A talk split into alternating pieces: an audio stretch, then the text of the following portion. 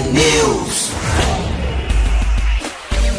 São 6 horas e 56 minutos. Um ótimo dia para você que está com a gente aqui na T. Começa agora o T News, a notícia do nosso jeito. Estamos ao vivo na rádio, com a transmissão também em vídeo no Facebook, no YouTube, T News no ar. Os ouvintes mandam as mensagens pelas redes e pelo WhatsApp. 419-9277-0063. Hoje é quinta-feira, dia 8 de dezembro de 2022 e o T News começa já. Bom dia, Marcelo Bom Almeida. dia, Roberta Canete, tudo bem? Tudo bem, que calor. Que beleza, né? Não achei que a gente ia dizer isso um dia É, ainda. des- já começa com 18 graus. Foi o inverno prolongado, né? Pelo menos aqui em Curitiba, e agora o verão parece que tá chegando de vez. Uma maravilha, né? Maravilha. Que maravilha. Agora é divino. Mas o verão é, o verão é dia 20 e pouco, né? O verão, geralmente os- as estações mudam dia 20, 21, né? 22. Vamos ver, ou é 22 ou é 23, vamos ver Nós o verão. estamos na primavera. Primavera, verão. 21 de dezembro 21 vai de começar o dezembro. verão. Tá aí já, né? Tá. Natal tá chegando. Faltam poucas semanas. Ontem, interessante, bom dia a você, meu ouvinte, todos os dias. Ontem eu passei numa uma confeitaria que eu gosto muito, de uma amiga minha. Ela falou: não, não esqueço que ano passado se quis comprar fio de ovos e não tinha. E esse ano já pode encomendar os fios de ovos, né? Acho interessante. E esse ritual do, do carnaval, do Natal, né? Esse ritual de, de, de, né? Eu vou fazer Natal na minha casa, então, né? Qual que é o espumante? Quem que vai fazer a comida? É engraçado como as pessoas querem trazer comida. Eu não quero que tragam comida, né? Não quero que ninguém traga nada de casa. Deixa. Venha sem nada, Ah, venha. você assume 100%. Eu sempre que falo, venha só com o teu corpinho, né? E Natal da minha família, a gente faz uma lista e cada um faz um prato. eu sim, mas o último ano passado que eu fui, fizeram demais, vieram demais. Daí ficou um troço tão assim. Ai, tenho que comer tudo. Daí, sabe, daí passa a ser enjoativo até. Então, eu falei no meu, não, ninguém traz nada. Eu acho que eu vou abrir mão só de sobremesa, assim. Um sorvete, outro vai fazer um pavê. E, e também eu gosto de Natal que, que não tem. Não seja tudo ligado ao Natal, sabe? Não é o, o pernil, o tender. Dá pra ter umas coisas normais, né? E, mas eu acho muito legal a gente já ir e separando as coisas. O mercado municipal em Curitiba é muito lindo nessa época. Claro, coisas muito caras, né? Principalmente as coisas, muito boas. é, as coisas vermelhas, né? As nectarinas, as cerejas, né? Existe aquele pêssego que solta o caroço também, caro pra caramba, mas muito gostoso. Agora tem um kiwi, um kiwi que vem da Nova Zelândia. Nossa, amarelo, muito gostoso. Ah, lixia. Lixia vem do interior do Paraná, tem bastante lixia também. E laranja, tem umas laranjas que eu comprei, tinha umas laranjas, é, laranja Nadal, deve ser da família do Nadal, lá da, que veio da Espanha. Cada laranja, meu Deus, parece que os caras injetam açúcar. As frutas todas gringas. É, é muita coisa gringa, né? É. E eh, que mais que tinha, assim? Agora tem mini melancia, agora tem mini melão. Os caras inventam de tudo. Mas a, o Natal tem essa capacidade de trazer muitas frutas também, né, Roberto? Porque é o verão que vai chegando, né? São frutas tropicais, assim, né? De tempo quente. E tá fazendo muito calor. Olha só, a gente já tá recebendo da Sandra aqui foto, calor em Cascavel. Tem ah, o print aqui do termômetro do Edinho, 26 graus agora Meu já. Deus, tá em 18 aqui. Meu O Deus. Vilmar, ah, deixa eu ver esse, não, esse é Foz do Iguaçu, 26 graus neste momento. Caramba, E o Vilmar, taxista em Cascavel, disse amanheceu quente aqui, 25 graus já. caramba. Vai a 33, e o 33 é aquele, a temperatura medida na Não sombra, é a sensação. né? Então se preparem, porque hoje vai ferver. Vamos que vamos, vamos de... Alma T.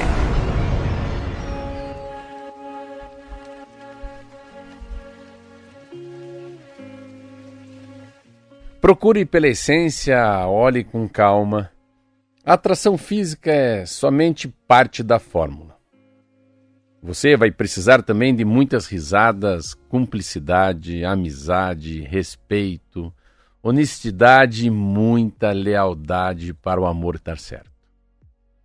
Nem só de aparências vive um relacionamento.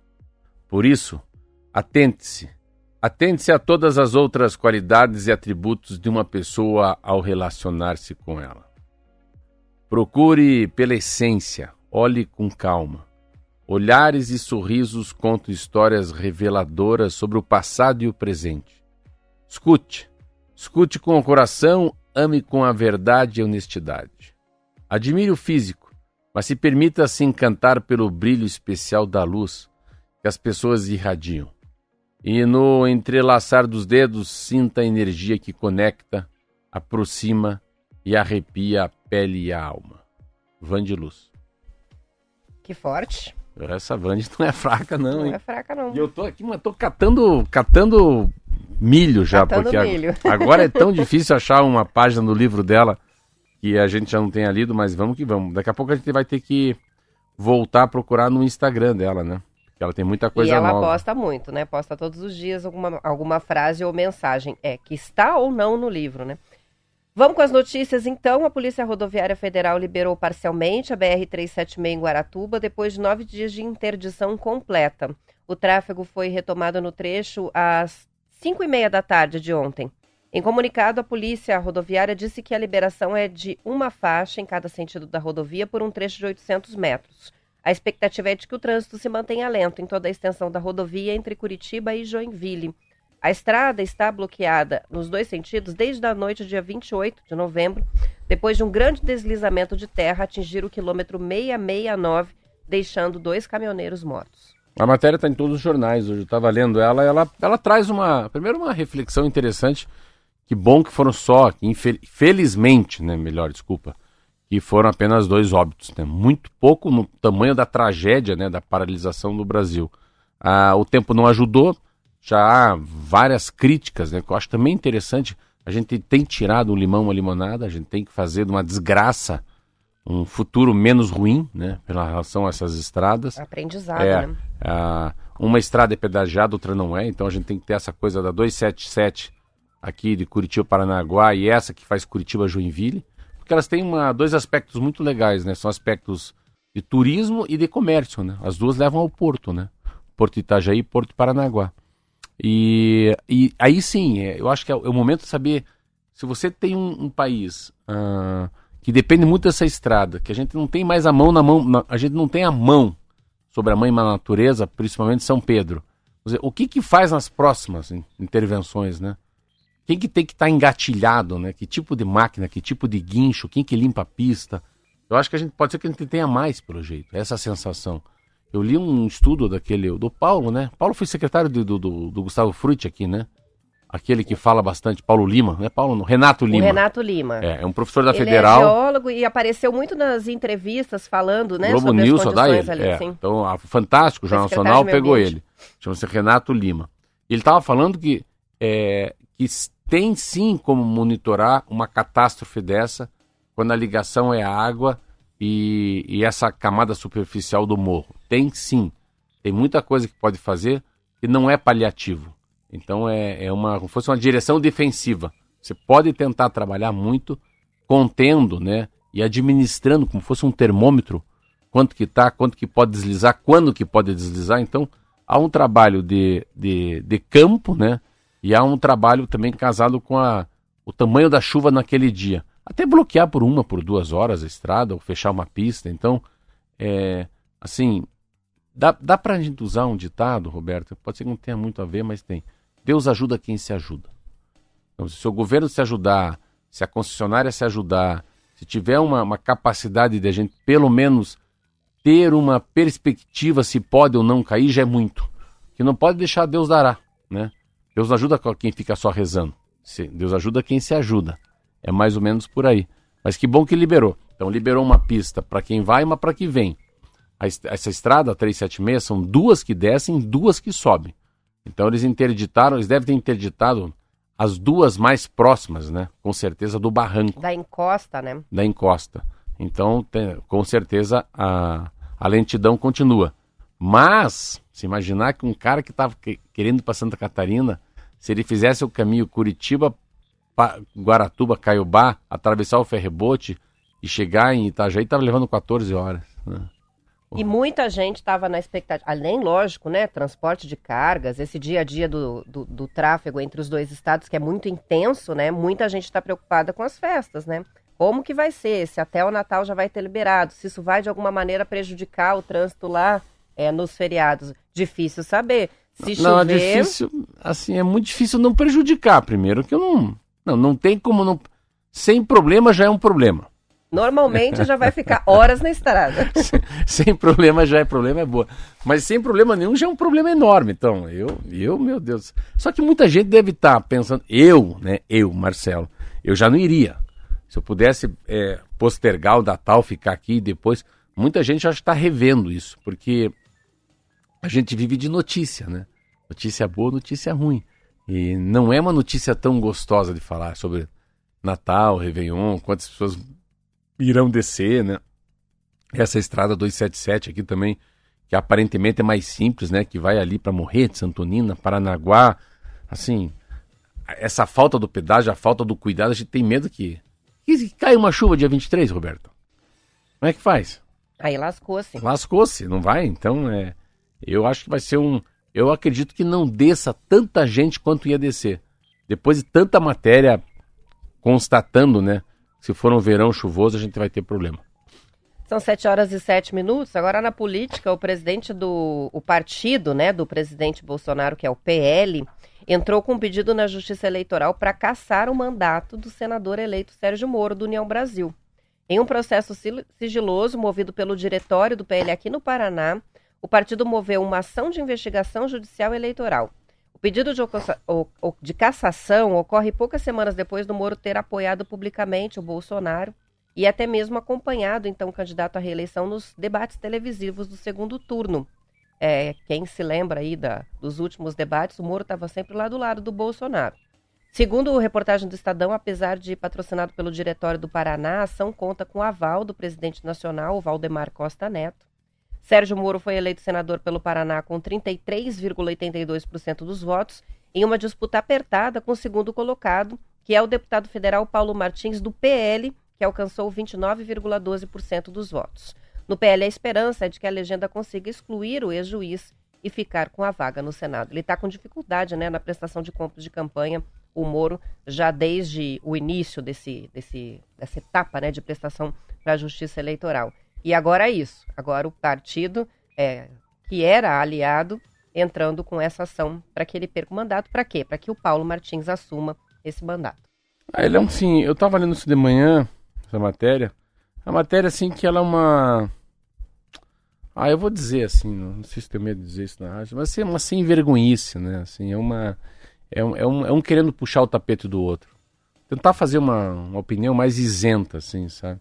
Acho que tem eu acho, o meu ponto de vista, né? Mas assim, agora ele já chegou onde ele chegou.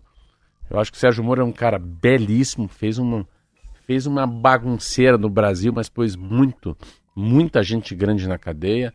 Em alguns momentos usou um, um, fez, fez um caminho que não era um caminho tão legal para pôr muita gente na cadeia. Ele sabe que teve vários reversos, mas ele foi um cara muito corajoso e, e ele trouxe, trouxe a baila, trouxe para a população que no Brasil tem muita corrupção. Eu acho que era um cara que deveria ter ficado juiz, um homem não deveria ter se envolvido em política, se envolveu em política, e daí, claro, ele é um cara muito visado pelos políticos. Ele pôs muito político na cadeia, né? E agora se tornou político. Então, é, eu acho que ele tem alguns erros. Eu acho que quando ele foi trabalhar com Jair Bolsonaro, ele não deveria, porque ele tinha colocado o Lula na cadeia. E depois, quando ele sai do governo Bolsonaro, eu também não acho que foi uma atitude bonita ele criticar os filhos do Bolsonaro. E também não achei uma, um posicionamento bem bom dele voltar lá no dia do debate e ficar de tititi com o Bolsonaro, já que eles estavam rompidos. Então tem muita, é, tem muita falta de, de posição, posicionamento dele. Mas ele é senador da República, né? Ele tentou ser presidente da República, tentou ser senador para o estado de São Paulo, e daí conseguiu aqui ser senador pelo Paraná. E até estranho, porque quem trouxe ele para a vida pública foi Álvaro Dias. E ele tirou a vaga do Álvaro Dias também.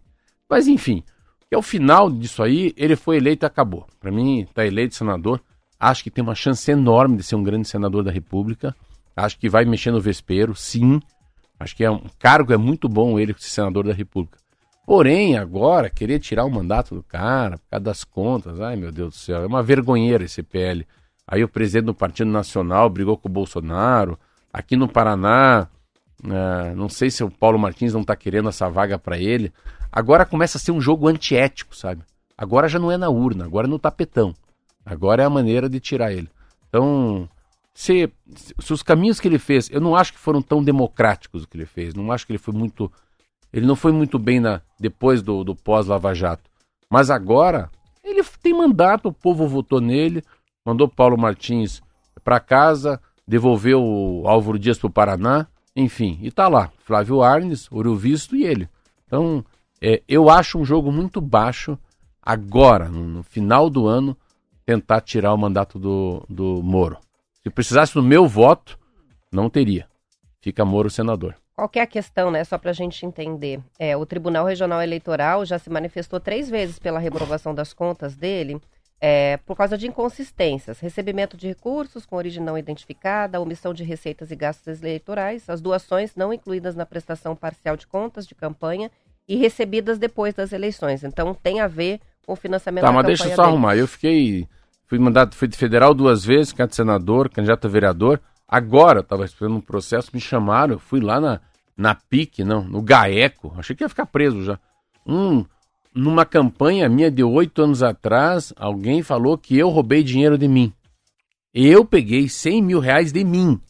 Eu cheguei lá quase e que. Agora é que. Não, não, que, como é que eu vou roubar de mim? Como é que eu vou me cortar meus punhos? Aí eu cheguei na frente de um procurador geral lá, um procurador, polícia civil, tudo. Eu comecei a ficar brabo. Eu falei, ah, esse débil mental desse advogado que eu contratei. Eu, eu contrato um advogado para me defender na eleição, falei pro, pro, pro procurador. E esse advogado foi preso. Olha o tipo de advogado que eu contratei, doutor. E eu comecei a ficar bravo. Daí o procurador achou que eu estava brincando com ele. O senhor baixa a bola. Eu falei, não, estou falando do senhor. Eu estou falando de um, de um, advogado eleitoral que eu contratei para cuidar das minhas contas para não fazer errado. Aí esse cara se mistura na, nas corrupção da vida aí e é preso.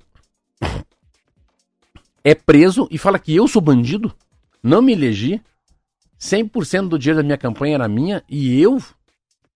Daí, daí e engraçado que três dias depois foi, foi arquivado meu processo. Porque assim, essas pessoas, esse cara que foi advogado eleitoral meu que foi preso, esses caras falam qualquer coisa para ser solto, entendeu não? Aí tem que ver se é a veracidade, né? Então, assim, eu não tinha nada a ver com esse negócio, eu não tinha nada a ver com esses 100 mil reais. A minha campanha era 100% patrocinada por mim, não tinha caixa 2 e eu tava lá respondendo um processo quase. Então, é, sempre há problemas numa, numa eleição. Problema de nota, de dinheiro, de recibo, que faz parte, isso não é corrupção. Eu tenho absoluta certeza, não conheço, hein? Absoluta certeza. O Sérgio Moro não, não tem envolvimento na prestação de contas dele. Não é ele que faz a prestação de contas, é um advogado, é um contador. Então, nesse momento, tirar o mandato do Moro, eu acho que é um jogo muito baixo. São 7 horas e 14 minutos, vamos fazer um intervalo, a gente já volta.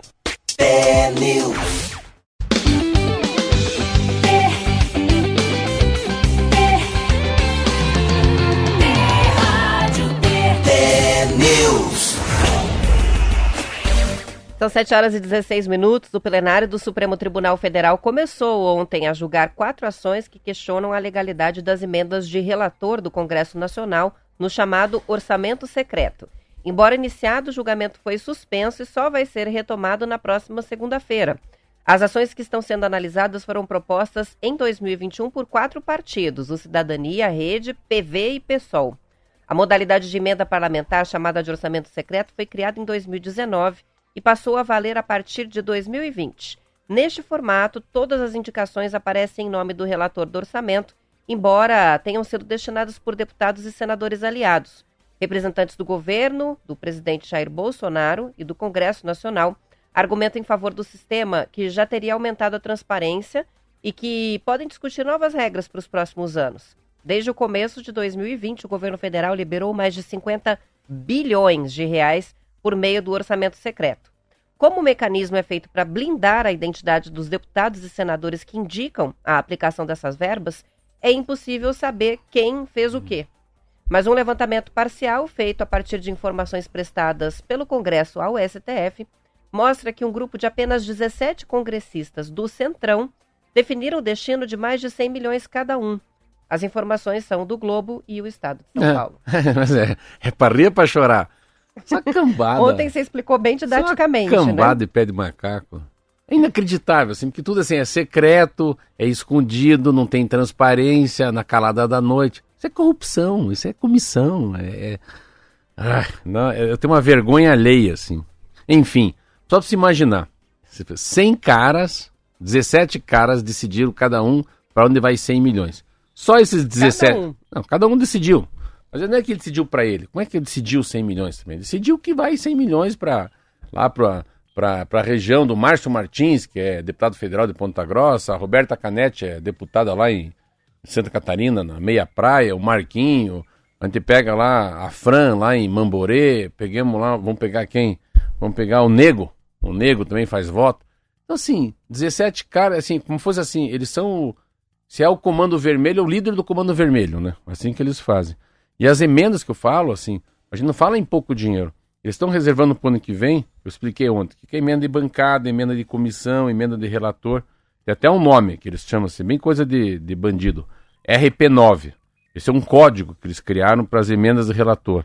E eles criaram para o ano que vem o seguinte: você tem a emenda de todos os deputados federais, dos 513 deputados federais, ah, mais as emendas de bancada.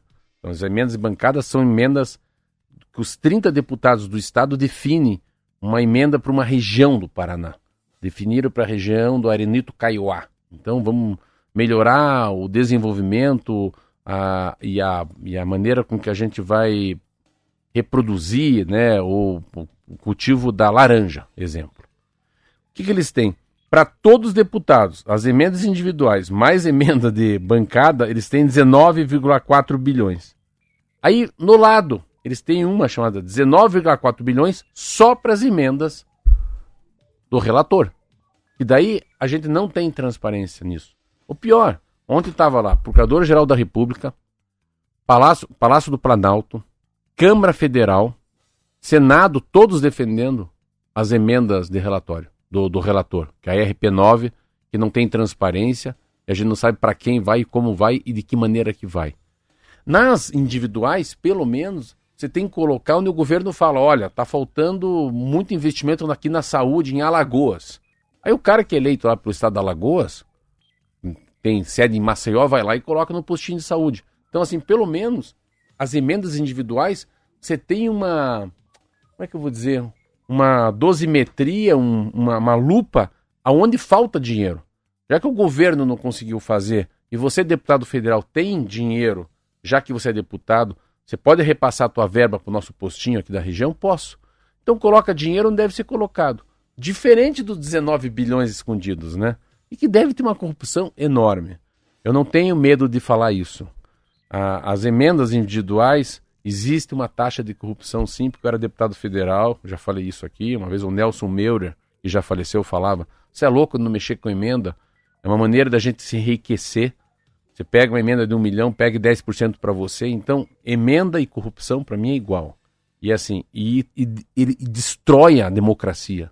Porque como é que um, um cidadão vai ser candidato a deputado federal se 50% do voto dos deputados federais eles já vêm pela essa benesse, que é de direito do deputado, né? Mas se, pô, se os caras foram quatro anos ajudados na cidade, ah, o deputado leva asfalto, o deputado leva um postinho de saúde, ele consegue comprar umas máquinas para a associação lá da, da, da, da, criação da, de gado. Daí chega lá, eu, Marquinho e a Roberta Canete, nós três. Nós somos candidato a federal pela Rádio T. O que, que vocês fizeram aqui por Terra Boa? Nada. O deputado fala assim: ó, esses caras são paraquedistas. Vieram da Rádio T, nunca trouxeram nada. Olha o que eu trouxe para vocês. Olha aí a avicultura que eu fiz. Olha as estradas rurais que eu trouxe. Olha o número de inaladores que eu consegui no, no governo Bolsonaro. Cara, aí a competição não é igual, é desigual. Tá comparando nós lá de Gol Mil e os caras andando de Ferrari. Como é que a gente vai chegar na frente? Então, é, mais do que a corrupção, eu acho que as emendas, principalmente essas escondidas, elas trazem uma difícil mudança do número de deputados na próxima eleição. Então fica essa coisa de permanecer no poder, né? Mas eu acho que vão ganhar, sabe que o Supremo Tribunal Federal começou Começou dia 7, dia 14 volta, dia 20 encerra as sessões do Supremo Tribunal Federal. A Rosa Weber é a primeira a votar. Só que contra o Supremo tem Câmara Federal, Senado Federal, Procuradoria-Geral da República e Palácio, Palácio do Governo. São 7 horas e 22 minutos e o Senado aprovou ontem, em primeiro turno, o texto base da PEC Só da política transição. hoje é? Pois é, hoje um é. monte. Aliás, está fervendo, né? Você abrir agora os jornais, já são outras notícias, todas elas na área Agora, política. agora, Porque está na correria para agora é a PEC do, ano, né? teto, deve ser. Essa é a PEC da transição, né? Que tem aquele impacto, né? De 168 bilhões de reais e validade de dois anos. passou ontem em votação no Senado. Passou, na verdade, pela CCJ, pela primeira votação no Senado e pelo segundo turno no Senado. Então já foi para as quartas de final, não é isso? Isso. Está indo para as quartas de final a proposta. É, o que, que é essa proposta? Ela vai abrir espaço no orçamento para as promessas de campanha na área social do presidente eleito Lula. Foi aprovada com 64 votos favoráveis e 16 contrários. Ainda vão analisar essa proposta agora na Câmara dos Deputados. Tá aí, mais uma, uma pressão aí que fica para a semana que vem na política é, nacional. É aquela, eu acho que é uma mudança, eu acho que é um número errado, assim, 145 bilhões de Bolsa Família e 28 para investimento. Poderia fazer meio a meio, metade investimento e metade Bolsa Família, mas que o investimento desse a esse cidadão a capacidade de ter o filho trabalhando. Claro que é difícil num país que 50 milhões de pessoas são miseráveis, mas a gente tem, a gente não, a gente não pode tirar, né? A gente não, a gente não pode deixar de ser um cidadão trabalhador. A gente não pode deixar do filho largar a escola, não, a gente, sabe, não, isso é estruturante, né? A formação da formação da pessoa como trabalhador, né? Com uma capacidade de ter sua religião, né? Capacidade de, de, de constituir uma família, as coisas éticas, morais, corretas, né? Acordar cedo, dormir tarde, sabe? Ter uma higiene bucal decente, se vestir decentemente, né? Evitar as drogas, assim, a gente pensando no mundo, né? No ser humano, né? A gente vem para essa terra para quê? Qual que é o propósito de cada um, né? E se o governo tivesse a habilidade de demonstrando, né? O caminho que ele pode dar para a gente, né? Pensa se a gente pudesse ter uma educação muito forte, muito forte, assim o quanto isso já seria uma vara, né? E não em dar o peixe. Ah, ou você ter uma. Você... Mas é, é difícil a gente falar assim, porque é, quando chega uma eleição a promessa é tão grande. Mas foi aprovado, tá aí. Então, no fundo. E olha que interessante. Só né, explicar essa aprovação. Hum. Essa aprovação o que, que é? O que, que é PEC? PEC é uma proposta de emenda constitucional. Sempre que se muda a Constituição, para mudar a Constituição, Roberta, você tem que ter muita dificuldade. Não pode mudar fácil mesmo. Tem que ser bem assim, um jogo jogado.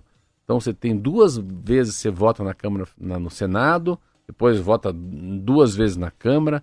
Se a Câmara mudar qualquer linha da proposta que saiu do Senado onde nasceu, tem que retornar para o Senado. Então, assim, o que, que eles estão fazendo? Isso vale tanto para o Bolsonaro quanto para o Lula, né?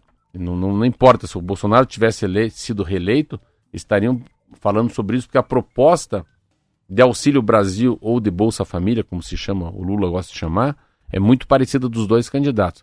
Foi a promessa feita para os dois, né? Muito parecida. E só que furou, tem uma, tem uma lei, que é a lei de responsabilidade fiscal e a lei do teto. Como vai furar o teto, eles mudaram a Constituição. Então, o que eu ia comentar é o seguinte: é, as duas coisas estão entrelaçadas.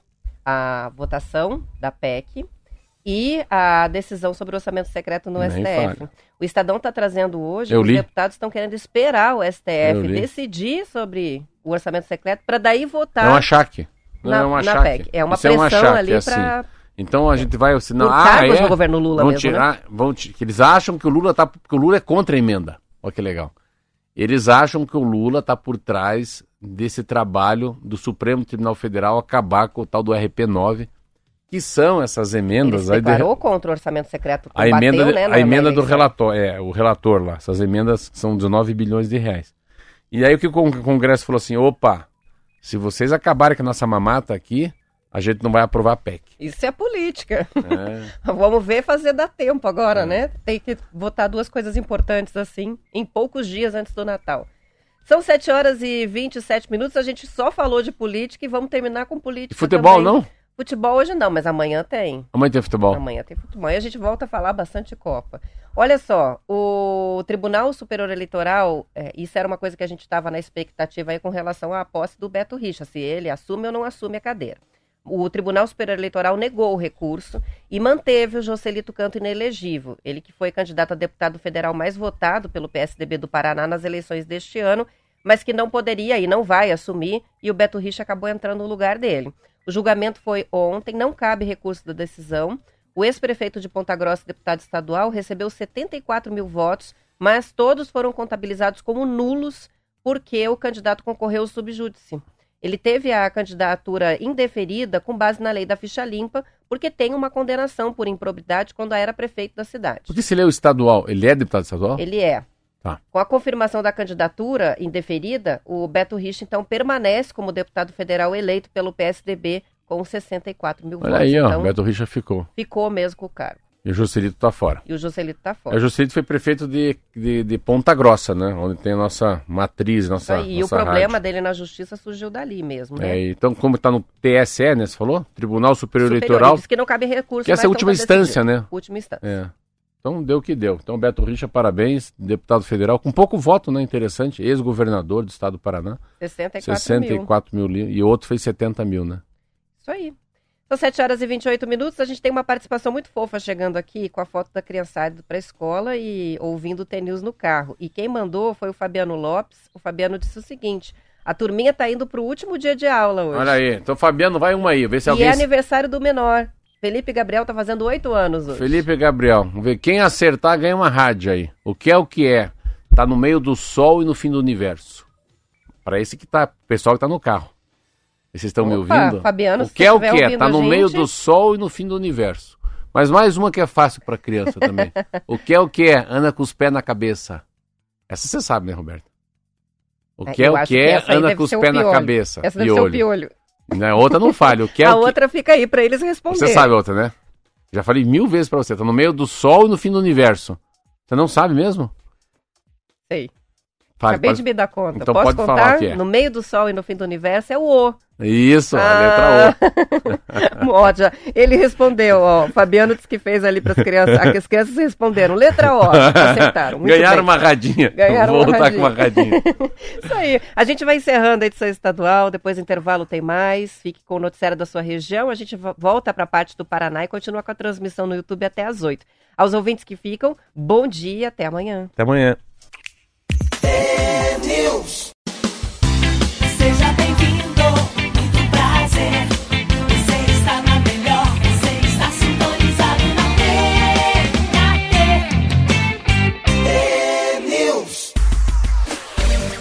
São 7 horas e 33 minutos. Mais da metade dos brasileiros se sentem inseguros ao andar à noite nas ruas. Segundo dados da Pesquisa Nacional por Amostra de Domicílios, divulgada ontem pelo IBGE, o percentual de pessoas que se sentem inseguras ou muito inseguras para sair às ruas depois que o sol se põe chega a 52%. A maior sensação de insegurança foi observada na região norte do país, onde o percentual é de mais de 60%. No sul, a sensação de insegurança é a menor, atingindo 38% das pessoas. O percentual de brasileiros inseguros durante o período diurno é menor. 20% dos brasileiros têm medo de andar sozinho é, à noite nas ruas.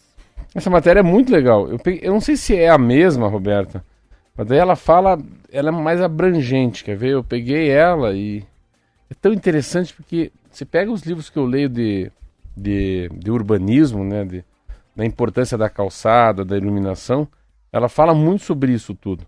E daí que eu estava lendo hoje, essa, assim, 4% das casas do Brasil tem menos de uma pessoa vítima de furto. O teu é, o teu é PNAD? O É teu o PNAD. Ah, é PNAD. É um levantamento amplo, né? Eu acho que eles vão pegando os recortes e vão mostrando esses recortes, né? O que, que a pesquisa diz em cada área, é tudo relacionado à segurança. Essa, por exemplo, a, a parte que eu estou lendo mostra, inclusive, a comparação entre homens e mulheres e me chamou a atenção porque as mulheres, em geral, se sentem mais inseguras do que os homens, mas a diferença é bem pequena. É, e o que mais me impressionou, eles fazem, eles fazem, mas mais me impressionou foi um negócio que eu, eu nunca imaginei. Eu vou dizer sobre furto para você, você vai cair para trás. Ah, dados do PNAD sobre furtos e roubos em 2021, que pela primeira vez traz dados sobre o número de domicílios com, com moradores vítimas de roubo e de furtos. Sudeste lidera o ranking dos que declaram terem sido vítimas de roubo ou furto em sua residência, 1,2 milhão de casos. No Brasil, em 2021, ano passado, houve 342 mil furtos de veículos. Meu Deus do céu, eu achei que isso tinha acabado. Desses, 192 mil são carros, Marquinho. 150 mil é moto. Quase a metade do que é roubado é moto, não é carro. Que eu não acho tão grave também. Não vejo tanta gravidade. Eu vejo gravidade, mas não vejo tanta gravidade para a sociedade. Eu tenho muito medo de carro roubado na estrada. Assim, o número de Assalto a mesmo, né? perseguição, é, elas são diferentes. Então você vê como, como o quanto isso deve deixar mais caro um seguro de moto. A gente fica imaginando o cara que é um trabalhador que precisa da moto, aí o cara paga o IPVA mais caro, seguro mais caro, que rouba-se muito. E, e 1,7 milhão de furtos nos domicílios e 1,4 milhão de furtos fora de casa. As vias públicas foram os principais locais de ocorrência de furto de carro. Claro, rouba na rua, 75%. E moto, 68%. Furto de bicicleta. Principal local foi em algum domicílio, que poderia ser o próprio morador ou de outra pessoa. Então eles vão trazendo. E se você pegar um livro de 1966, de 70, do Jaime Lerner, é muito louco, Roberta, essa, essa, essa sensação. A sensação é maior do que a criminalidade, às vezes. A sensação, né? A gente pega um país igual o Brasil, se você pegar o que o Sudeste tem, ele abrange, assim, mais de 60%, 70% do, do Brasil em relação ao problema de roubo. Rio de Janeiro, São Paulo. O que tem de, de, de bom em São Paulo em relação aos índices de a universalização do estudo na fundamental, ensino médio é enorme. Aí se pega um, um, um estado do norte, pô, os caras estão caindo aos pedaços. Mas quando você fala em crime, em assalto, em furto, em roubo seguido de morte, é o sudeste, né? Então, é muito grande. Mas é interessante que essa eu não tenho a sensação, eu, eu não me sinto, eu não tenho uma sensação que vou ser assaltado em Curitiba. Mas eu tenho uma sensação muito ruim de andar à noite em Curitiba. Eu não consigo andar à noite em Curitiba. Você sai à noite a pé perto da tua casa? Não, muito, muito difícil sair é, sozinha para caminhar. É, geralmente é. eu estou acompanhada e de noite eu evito mesmo. Sair, você sair da tua casa a pé, ir até aquela macarronada ali na esquina e até o posto a pé às 11 horas da noite. Você vai? Não vai, né? Acho que sozinha não. Você vai, faz também então. Então, a sensação de andar a pé, engraçado, porque a, a, você, você percebe a, a qualidade de vida de um cidadão dessa cidadania, de ser cidadão e estar tá livre do, da sensação da segurança, da, da insegurança, por dois motivos. Essa cidade tem calçada muito boa e essa cidade é iluminada. A iluminação faz toda a diferença. Então, esse binômio, esse binômio, que é muito forte. E eu consegui, lendo um, três livros que estão, se você puder ler, você vai se apaixonar. É um livro chamado A Compultura Urbana, do Jaime Lerner. Tem um livro muito mais difícil, Jane Jacob, Janis Jacobs, J-A-C-O-B-S, A Morte e a Vida das Grandes Cidades, e um livro chamado Cidade para as Pessoas, do Yangel, Jangel, nome do cara, é um dinamarquês.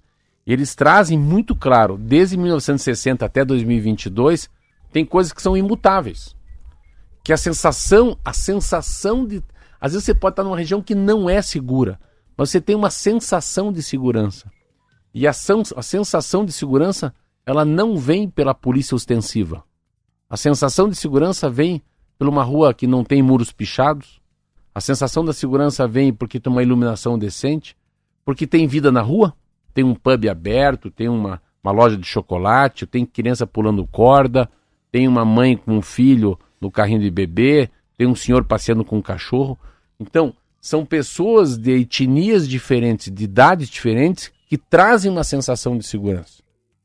E não a polícia. Então, quando se fala iluminação, e é, e é a, iluminação que, que é o fato relevante, né? Quando a gente fala assim, você tem que ter fé. O que, que é fé? Fé é luz na escuridão. Se você colocar a luz na escuridão, Roberta, bandido corre. bandido não quer luz. bandido tem pavor de gente. Então, gente cuidando de gente, né? Então, por que em alguns lugares a gente se sente bem ou se sente mal? Praça, né? Tem uma Praça da França. O meu celular o teu celular, tem algum celular batendo. Praça da França. Praça da França é aqui em Curitiba, ali fica perto do, do McDonald's Avenida Batel. Por que, que na Praça da França não dá para ir? Vai um dia na Praça da França, acho que é Teixeira de Melo, esquina com aquela rua é, Silva Jardim. Então, o que, que ela tem? Ela sempre tem dois mendigos deitados na praça. O que, que a Praça da Espanha tem? Gente. E gente fumando, e gente namorando, e gente tirando foto de carro de rico. Isso faz toda a diferença também, né? O movimento do, do, do, do, comércio 24 horas, né? Daquele comércio que não sei se 24, mas quase isso, que também funciona na, no período noturno. O centro da cidade é assombrado. É. Durante a noite, então, porque não tem movimento, não tem exemplo, residência, não tem comércio você aberto. Você se sente né? muito mal na, nas redondezas do mercado municipal. Você, você tem a certeza que não vai ser assaltado dentro do mercado municipal. A Praça 29 de Março, aqui em Curitiba, é um exemplo de um lugar que era difícil de noite, pouco iluminado, um comércio meio esquisito, algumas coisas fechadas, outras poucas abertas, e que mudou completamente o perfil, né? É. Fizeram uma revitalização, colocaram uma iluminação muito forte. A praça, ela é hoje aquela. É. Você enxerga ela inteira de cabo a rabo, né? A hora que você passa em É engraçado você falar isso. Eu atravessei ela precisa à noite. e ela não tem mais essa sensação de Não, insegurança que não tinha antes. E o que, que aconteceu? Acabou movimentando o comércio no entorno. Então, muitos imóveis que estavam desocupados foram alugados e foram abertos barzinhos, lanchonetes, restaurante japonês, tem tudo É. agora e virou um point. Então, assim, trouxe uma vida para uma região que estava e aí e o, o ponto de partida foi a iluminação. É, e, e você tem que colocar, só que eles, eles fazem isso aqui nacionalmente. Eu sei que aqui no estado do Paraná tem muito pouco roubado. Muito carro pouco são roubados. Vocês têm que comparar também sempre com a frota. E você tem que comparar como era 20 anos atrás. Aqui na cidade de Curitiba era muito comum, a gente sabia até o nome dos donos do desmanche. Se imaginar. Então hoje já não é assim. Mas eu, exemplo, eu nunca fecho meu carro. Eu não acredito que alguém pode entrar no meu carro e sair com o meu carro. Eu não acredito que alguém pode entrar na Land Rover, bater a ligação e sair com ela. Eu tiro a chave, mas eu não fecho o carro. E às vezes, conforme a farmácia, eu deixo o carro com a chave dentro. Mas eu não vejo, a gente não, a gente não percebe numa cidade como Curitiba, Roberta, perseguição de polícia atrás de ladrão. Claro, claro que tem uma, uma enorme. Você que já tem expertise em carro roubado, você começar a sair de noite, meia-noite, num pub, num centro de Curitiba. Vou dar um exemplo. Eu tenho muito medo da praça do Hospital Evangélico. Eu tenho um pavor daquela pracinha na frente do Evangélico. Eu não, jamais andaria a pé ali à noite. Porque Tem toda razão. Ali é, é- É parece como era a 29 de março É. antigamente, né? Muito sem iluminação, você muito pega, esquisito. você pega uma praia iluminada, eu vou pro Rio de Janeiro amanhã. Nossa, praia iluminada é um É, é aquele lugar que você olha e parece ter uma placa de abraço grátis ali, né? Você já É. sabe que alguma coisa ruim pode acontecer. É. O, o Sinésio está escrevendo pra gente para dizer que em Ponta Grossa, depois das 7 horas da noite, não dá para andar, a não ser até o hospital. Ele falou segurança zero, as calçadas ruins, iluminação ruim. E olha que eu moro no centro, então aí, também falando sobre a situação por E lá. não é na só capital, Curitiba, não, não. não é só Curitiba. São 7 horas e 43 minutos e um levantamento feito pelo Serviço Brasileiro de Apoio às Micro e Pequenas Empresas, o SEBRAE, mostra que em outubro os pequenos negócios foram responsáveis por cerca de 8 de cada 10 novas vagas de trabalho criadas no Brasil. O saldo positivo de empregos gerados por empresas de todo tipo e porte do país nesse período foi de 159.454, sendo que os pequenos negócios respondem por 78,5% das contratações. No acumulado do ano, o país contabiliza 2,3 milhões de novos postos de trabalho e desses 1,6 milhão, ou 71,5%, foi, é, foram empregados em micro e pequenas empresas. Entre os setores da economia analisados, as micro e pequenas empresas apresentaram saldo positivo em todos. Na área de serviços, por exemplo, o saldo de contratações dos pequenos negócios foi de 60,2 mil, enquanto médias e grandes empresas aumentaram os quadros em 29 mil novos contratados. Esses dados são interessantes, né? 2 milhões e 300 mil novos empregos. Eu não sei se isso é pouco, é muito também. É difícil saber num país de 220 milhões de habitantes. Pode, deve ser pouco. Não deve ser muito, não. Mas o interessante é a capacidade da micro da pequena, né? Você vê 72 a 22 aqui. Então, as médias em grandes empresas geram 513 mil. E as pequenas, as micros, 1 milhão 661 mil. Sempre a importância de quem tem dois, três funcionários, né? Porque também é- é uma. Porque é mais fácil, né, Roberto? Também é muito difícil, né? Eu acho que assim, é, é- é muito difícil. Essa história da, da média e grande empresa contratar muito num país que tem uma instabilidade política enorme, num país que tem uma taxa Selic muito alta. Quando a gente fala de grandes empresários, né? A gente tem que pensar na, na alavancagem que ele faz, né? Na taxa de retorno que a gente fala, na payback. Então, quando a gente fala em indústria, né? Uma Puma, um Boticário, uma grande empreiteira, assim, eles, eles, eu acho que eles pararam de ir muito para frente com essa insegurança das regras, né? As regras, né? Quais são as regras, né? O que, que pode o Supremo mudar? Vai que o Congresso Nacional mete uma PEC e muda tudo. O Brasil tem uma ins- insegurança jurídica em tudo. Então, ninguém, ninguém inventa muita moda. Eu estava conversando isso e eu acho que, pelo menos na minha vida, nos meus negócios, 2023 a gente não vai fazer nada. E fazer nada é fazer muito. Porque fazer nada é deixar passar o furacão, deixar passar o que vai acontecer, né? É uma troca de governo, uma instabilidade política enorme, uma sensação ainda de polaridade no país, muita gente desempregada, Você vê um país que não vai investir, um país que vai, pelo menos, dar uma manutenção, né? As pessoas que estão passando fome, passando sede. Então, há esse Auxílio Brasil por dois anos. Então, a gente não percebe, assim, uma, uma mudança enorme, uma geração de emprego, né? muita gente disposto e com dinheiro suficiente para comprar uma geladeira, comprar um novo carro, reformar a casa, uh, colocar um filho num curso de inglês, uh, programar uma viagem, né? Uh, melhorar o seu plano de saúde, não. A gente está vivendo, a gente está com, com muito pouca poupança. O Brasil não poupou. As pessoas estão sem poupança, inadimplência muito grande. Então, quando a gente fala da geração de emprego das médias e das grandes empresas, eu também não acredito. Por causa da insegurança, né? Insegurança Brasil. É mais ou menos isso, é um índice, né? Índice de insegurança. Aí pequeno é diferente, o tombo é menor, né? O maior, o tombo é muito maior. São 7 horas e 47 minutos, vamos fazer o um intervalo.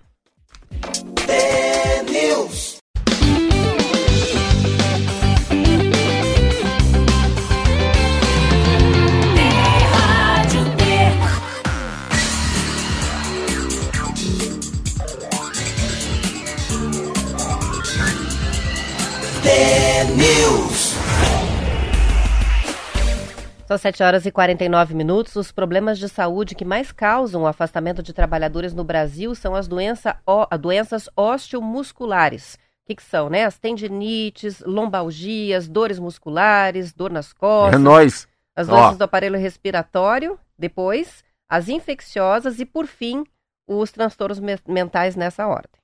Eu tenho Esse você todos. falou, ó. Meu transtorno mental é dor. Eu tenho, olha, Tendinite. fissura no pé eu tenho 10. Eu faço gelo toda noite, tomei anti-inflamatório por sete dias, quase morri em Miami. Por quê? Porque eu fiquei cinco anos sem correr. Ó, exemplo, 56 anos. Fiquei cinco anos sem correr, tenho um facete plantar, tenho... Mas se você ler meu diagnóstico aqui, tem tanta coisa, ele tem tanta coisa. Assim, meu Deus, como é que esse cara anda? Então, eu poderia me afastar da Tá rádio. parecendo a seleção da Polônia, não é? Que tudo termina com it. É tudo it, é. Tendinite, é. Mas é- é- não, não, é um negócio, é um negócio assim que fica. Eu tava vendo assim, quanta coisa que a gente. Então, é muito normal, né? Essa coisa das juntas, né? Problema lombar, dor nas costas, dor nasinha, que aqui é omoplata. Pega você que você não tem, o que, que você tem? O Eu é- tenho fibromialgia. Então, tá nisso aí, não tá? A fibromialgia também provoca dores, né? Então é uma doença que provoca dores e que tem a ver com o excesso de estresse também. Então tem a ver com a atividade do nosso dia a dia. Essa, esse levantamento. Posso é, dizer só pra você ver o que, que é um, ca- um caboclo bichado? Você vai pegar a tua ficha?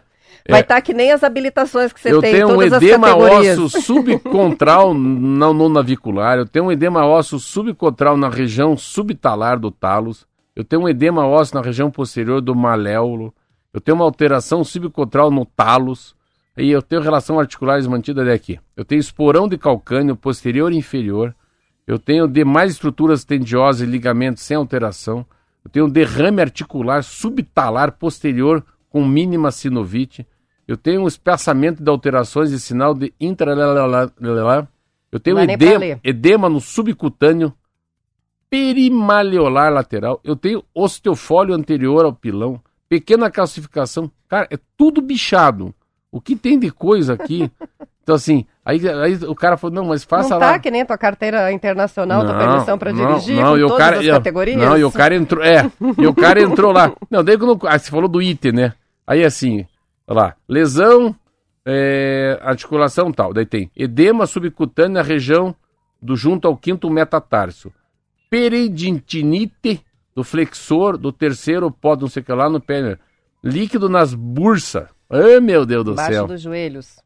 Não, eu tenho no, no- no- eu tenho na bursa, eu tenho na eu tenho, eu tenho bursite na no tornozelo. No tornozelo. Líquido nas bursas intermetatársicas do primeiro, segundo e terceiro espaço, que deve ser correlacionado com os dados. Mas, me- bicho, tudo que tem. eu tenho ausência de. Daí tem, não tenho derrame, não tenho. Mas é tudo errado, assim. Eu tenho. O que tem de edema. Daí eu tava fazendo essa, essa, essa, essa coisa lá, o médico entrou e falou: ó, você não tem um pé. Você foi pra guerra, explodiram o Tem teu um pé. BO. Eu falei, não, é que eu fiquei cinco anos sem correr, doutor. Aí subi numa esteira, fez uma hora. Eu falei, você é um débil mental. Daí fui pro Rio, fiz mais uma hora. Você é um débil mental. Se o teu pé tudo está por, tudo quebrado, arrebentado, única coisa que você não pode fazer é esteira. corresse na grama, 10 minutos, 20 minutos. Olha. Esteira não, esteira ela é uma coisa que ela não tem, não tem dó da pessoa. Porque não é você que anda, é a esteira que anda. Então ela força muito, ela bate muito. A melhor esteira do mundo é pior que a pior grama do mundo. A melhor esteira ainda é, pior, é melhor se qualquer lugar que tenha mato, terra, correr. Então, assim, eu fico imaginando que eu tenho. Tem, Isso é uma orientação interessante aí para os Isso é uma coisa interessante, né? Que, por causa, que tem assim, algum tipo de dor, que às vezes né? a gente não consegue saber, eu pelo menos eu sei, que é falta de alongamento, é falta de yoga. Às vezes não é musculação, não é um- uma coisa aeróbica, não é uma musculação anaeróbica, fazer supino, carregar pneu. Não. O grande problema é essa disfunção, esse não equilíbrio do corpo em relação aos tendões, ao músculo, ao osso, né? Então, tudo você vê, o número de pessoas que se afastam do trabalho com dor, Roberta. É, não necessariamente dores provocadas pela aí, atividade você de falou trabalho, lombar, mas né? porque tem, né? É, a- a- ele- a- ali aparece assim, primeiro, tendinites. O que, que é tendinite? São inflamações nos tendões. Então, às vezes, é por causa do trabalho. Então, gente que É digita demais, né? repete demais, ou faz o mesmo movimento, às vezes pode ter a, a tendinite nas articulações. Ombro, é, punho. A lombalgias, dores nas costas. Eu tenho. Então, é, é- é- também pode ser É pra cima da né? carcinha aqui, pra cima da cueca, Então, né? Gente No lombar. fica muito curvada, muito tempo no computador, pode ter. E, e dores musculares Sabe geral, quando é que né? dá dor lombar em mim? Hum, Pra lavar, lá, lavar a louça. Se eu lavo muita louça, É. eu acho que é a altura que fica a pia. Pode ser que tenha uma pia melhor. Se a pia fosse mais perto do meu peito aqui, É que o, mel- o melhor é muito relativo, né? Porque Ah. a pia que funciona pra você pode não, funciona funcionar uma outra pessoa pessoa, que é mais 1,63 baixinha. é. é. Então, por exemplo, a pia lá de casa, os meninos, quando vão lavar a louça, o que acontece muito raramente, talvez uma vez no ano, eles ficam muito curvados. Não, né? na, tua casa, na tua casa não precisa de pia. Né? Eles não lavam louça. É, não, só pra mim, né? Então, acho que tem a, ver, tem a ver com isso, a postura e às vezes, assim, o jeito que a gente fica, né? Digitando Você imagina torto. quanta gente tem dor no corpo que dorme errado. Ou o, próprio colchão é muito ruim. Muito ruim, isso aí, geralmente é postura. Mas aí, ó, aparecem depois dessas dores todas, a, a do aparelho respiratório, então as pessoas se afastam muito por causa desse tipo de problema. As doenças infecciosas, lógico, porque daí não pode trabalhar, né? E os transtornos mentais. Ah, esse levantamento, ele está no, no valor, ele é de uma consultoria internacional, a Mercer Marsh. O estudo foi feito entre julho e agosto, ouviu 146 empresas, empresas grandes e empresas de médio porte, nacionais, multinacionais, que juntas empregam mais de 400 mil pessoas. Então é uma grande amostragem aqui.